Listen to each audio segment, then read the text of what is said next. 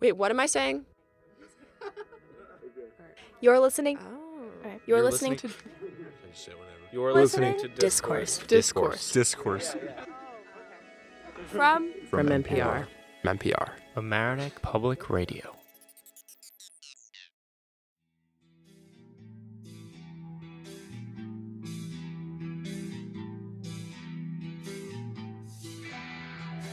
I'm Kendall Pasila from Mamaroneck Public Radio. Today, I've got my co producer, Natalie Manley, here in the studio to talk about Mamaroneck architecture teacher Craig Romanek. In today's episode of our new series, My Teacher's Secret Life, how can someone become part of a community that is seemingly completely outside of their skill set and career focus? What is it like working as a teacher for over four decades at the same school? And does your teacher have a secret life? If you like what you hear, please hit the subscribe button. Thanks for listening.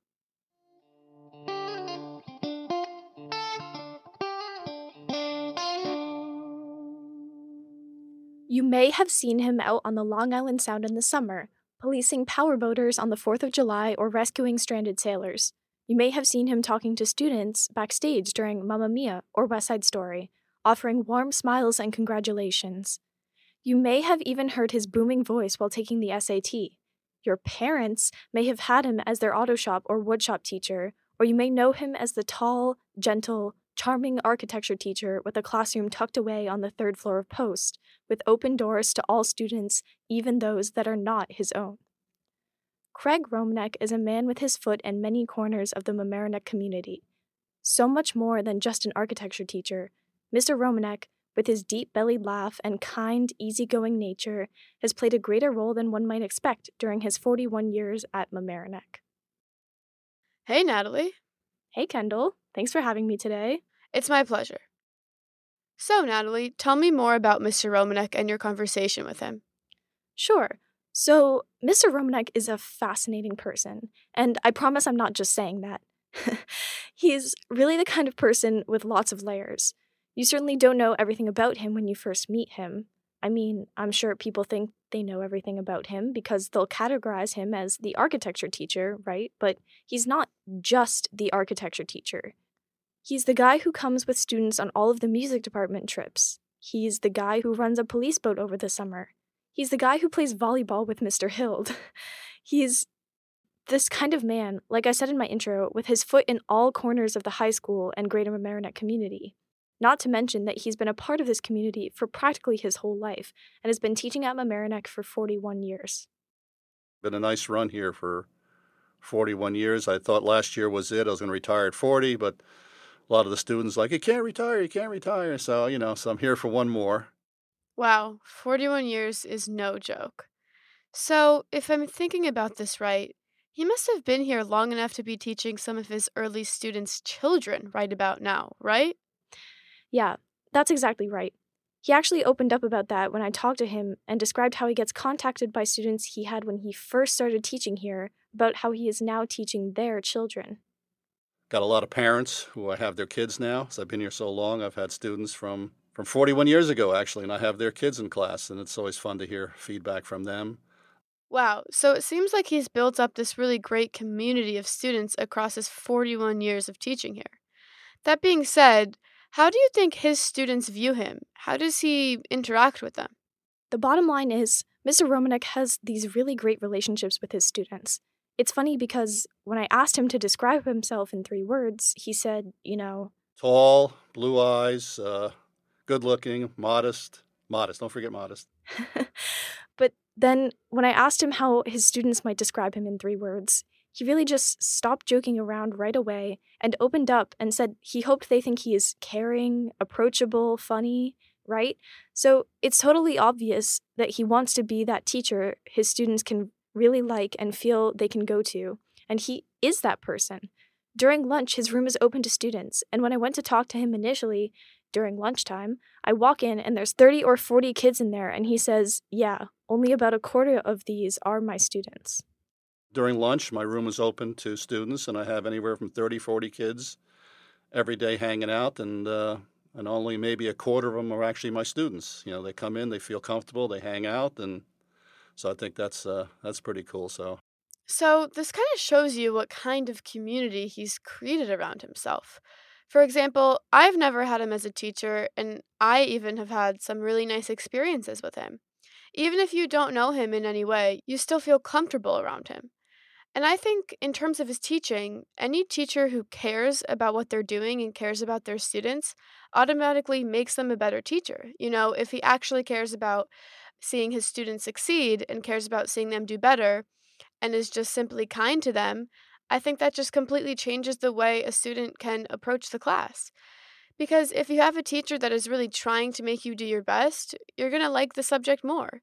Teachers are incredibly indicative about how someone feels about a subject. Exactly. And he doesn't stop there. He describes how on kids' birthdays, he gives them cold sodas.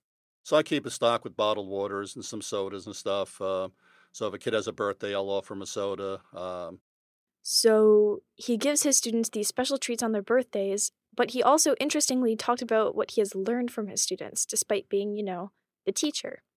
There's a wide variety of students with, uh, you know, kids that struggle. Kids struggle, you know, with uh, education. Kids struggle financially.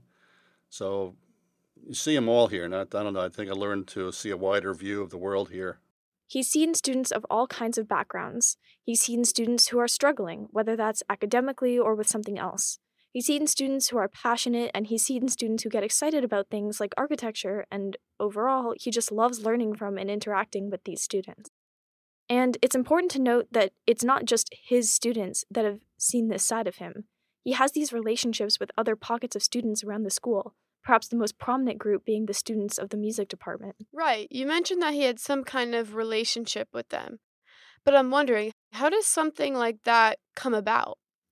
So, his connection with the music department actually came from one year way back when, when he was asked by these two girls to help build sets for the musical. So, he builds the sets, and these two girls graduate, but as a result of this, he starts to become closer and closer with the department. Yeah, I got uh, sucked into the music department uh, years ago uh, when I was first hired as a woodshop teacher. I was asked to build, uh, help two girls build scenery. They didn't know how to use any equipment. So I started building scenery with them. They girls graduated, so then I stayed on building scenery, working backstage. And it more involved with, then it became working with lights, working with sound, being backstage. Uh, and I just got caught up with all the excitement of the shows, all the stuff that goes on before, you know, because of the music department, I think I really got more involved into, uh, you know, high school shows. I come here like the last uh, the last two or three years we had the musical.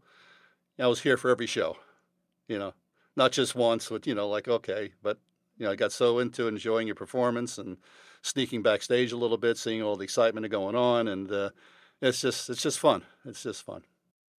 So, as you can see, he's not only in it for himself, but is really there for the students. And Obviously, the musical is a combined effort across the music department, but I think it's important to know that Mr. Romanek is also really close friends with the band teacher, Mr. Hooker. He calls him the brother he never had. Well, he's like the brother I never had. Uh, you know, we talk, we uh, we get together socially a lot. Even in the you know in the summer, we've had him out in the boat uh, with his family, his daughters. So I know the, I know the whole family. Uh, we've gone bo- boating. Uh, when we go out on band trips, we'll go out and have dinner together, hang out at night after all you guys are tucked away, and uh, it's uh, nice, important part of my life here. Uh, somebody, uh, like I said, not not a, just a comrade, but a, but a good friend. That's so sweet. I know it's amazing, right? And because I'm a band student, I've personally witnessed their relationship over these past four years, and they truly are great friends. Yeah, I can see why he doesn't want to retire considering the community he's created here. Exactly, and this community isn't just among his students. He's now often invited to music department faculty get togethers and has many friends within the department.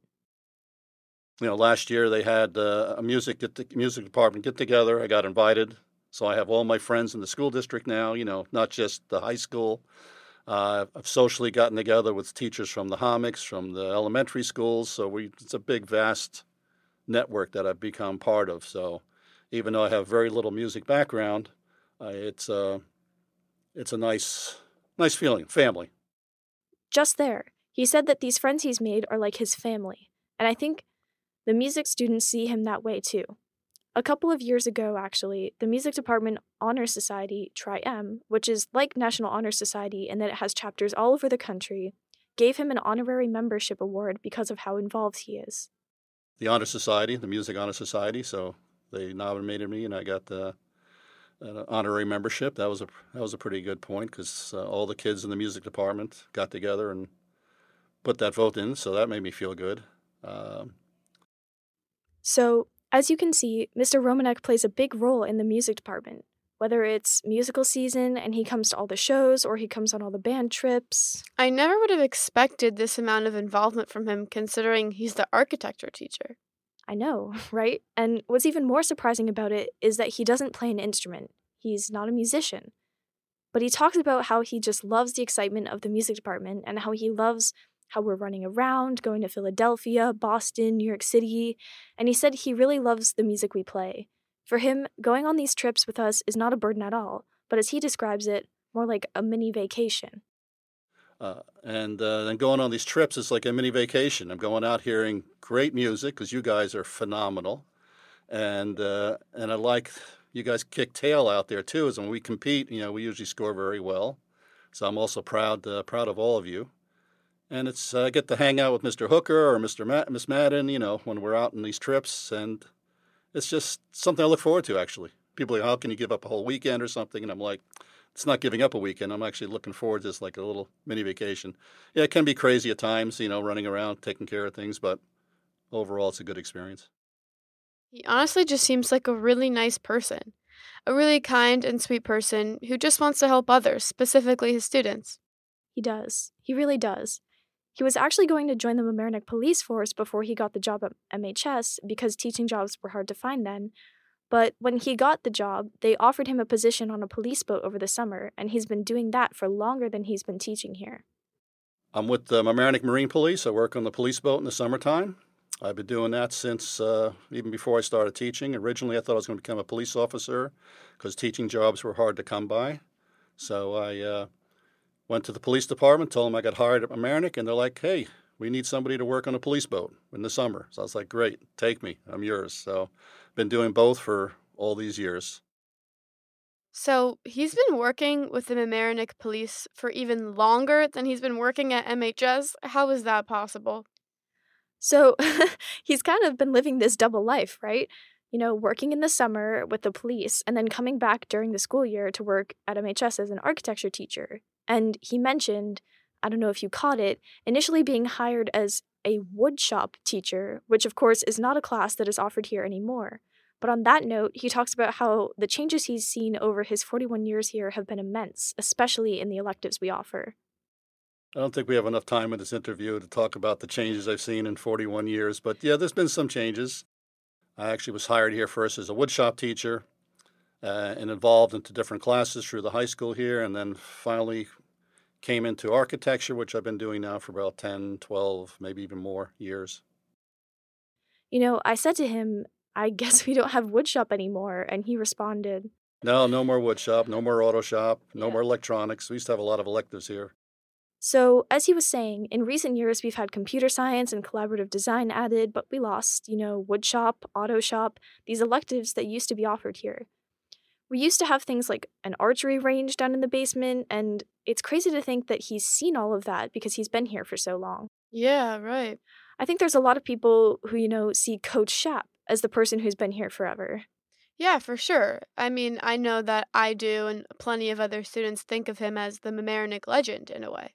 Yeah, exactly. But then you also have Mr. Romanek, who, although he's quiet in his nature, has been here for that long as well. Yeah, and, and he's been here for that long, and during that time, he's branched out and gotten involved in all different kinds of ways with a heavy focus in the music department. Yeah, he's really got involved in that way. Hmm.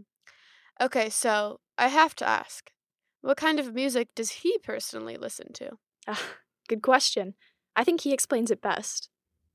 I mean, I like I like all whole range of music from classical to you know, heavy metal. Uh, I think my last concert, my last concert I went to was uh, Metallica. So I have a whole whole range. But then maybe two months later, I was at a classical, you know, performance. I don't know, Metallica, Sandman. I mean, it's just uh, Jethro Tull. I mean, I just could go. You know, there's a whole whole range of. Uh, I think I think country western. There might be only one or two songs that I like overall, but uh, I'll find a piece of something. There, there might be even a rap to, rap song or two that I might throw in that I might listen to, but overall, they're not my main interests.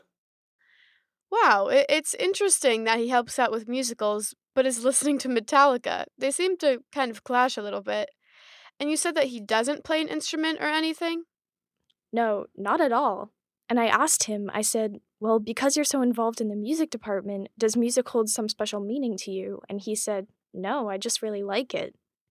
Interesting. Music, STEM, those are two pretty different fields. Does he see some sort of connection between the two? Or is music just more of a hobby for him? So I talked to him about this, saying, Well, you're a teacher in the STEM field. Isn't it kind of unexpected that you're involved in the arts? And I also asked him what advice he would give students with regards to pursuing a STEM career as opposed to a music career. STEM is, uh, is important. Uh, engineers. I mean, if you're looking for a guaranteed job, you know, become an engineer. I mean, it's just technology. We're moving faster and faster. We're it's bigger and bigger every day. Technology. You know, every time there's some new development or artificial intelligence. I mean, there's just so much new iPhone comes out. I mean, they're like amazing things, and people need to, you know, maintain them, work on them, whatever. So yeah, I would encourage it, but keep music in the part of your life. Everybody, I think, has music's part of the life, and even if you're just plugging in your phone to putting in your uh, your music pods in your ears, whatever, you know, uh, at the very least, you have that music. Uh, so he didn't exactly support a music career, but he acknowledged the importance of having music in your life. Yeah, exactly. He placed an emphasis on the importance of STEM, which you'd expect, but he also is someone who realizes the role music plays in everyone's life, whether you're just sticking in your music pods, as he called them, or you are pursuing a career in music. Essentially, music can be for everyone, and he's the perfect example of that. He is the living, breathing example of that, yeah. Well, Natalie, was there anything else that came up in the interview that you want to talk about? Well, there is one thing. So, towards the end of our interview, I told him how he has this really great podcast voice. yeah, he does have a great voice. Right. So, I was complimenting him on his voice, but then we got on to talking about how loud his voice is. And you've heard him. He's this very kind, caring man, but has this booming voice and this big belly laugh. And he says to me, Remember one year I was proctoring SATs here, and they came over and closed my door because as I was reading the instructions, they could hear me like two or three classrooms down. So I do have a very big, commanding voice. So that just goes to show, again, that he's involved everywhere. And you can hear him everywhere. exactly. You hear him, whether it's his loud voice backstage during the musicals or in his room during lunch to talk to his students, and he thinks all of it is just great fun. And I think it's really admirable having that kind of relationship with his students and loving what he does, even after 41 years. Yeah, and I think there's added value to the fact that he's not doing it to gain anything from it. He's doing it simply because he enjoys it. He's having students in his room because he wants to build that relationship with them. He's going on these music trips not because he's had this extensive music career or knowledge, but because he just finds it fun. You don't really see that a lot today people tend to just do work and that's it. And the fact that he goes on these trips to listen to good music and hang out with his friends and create more relationships with his friends is really cool, honestly. It is really cool, and it's really admirable to do these things just because. Just because. All right, Kendall. Well, thank you so much for coming in today to talk to me. Thank you, Natalie. I had a great time talking about this really, really interesting character, Mr. Romanek.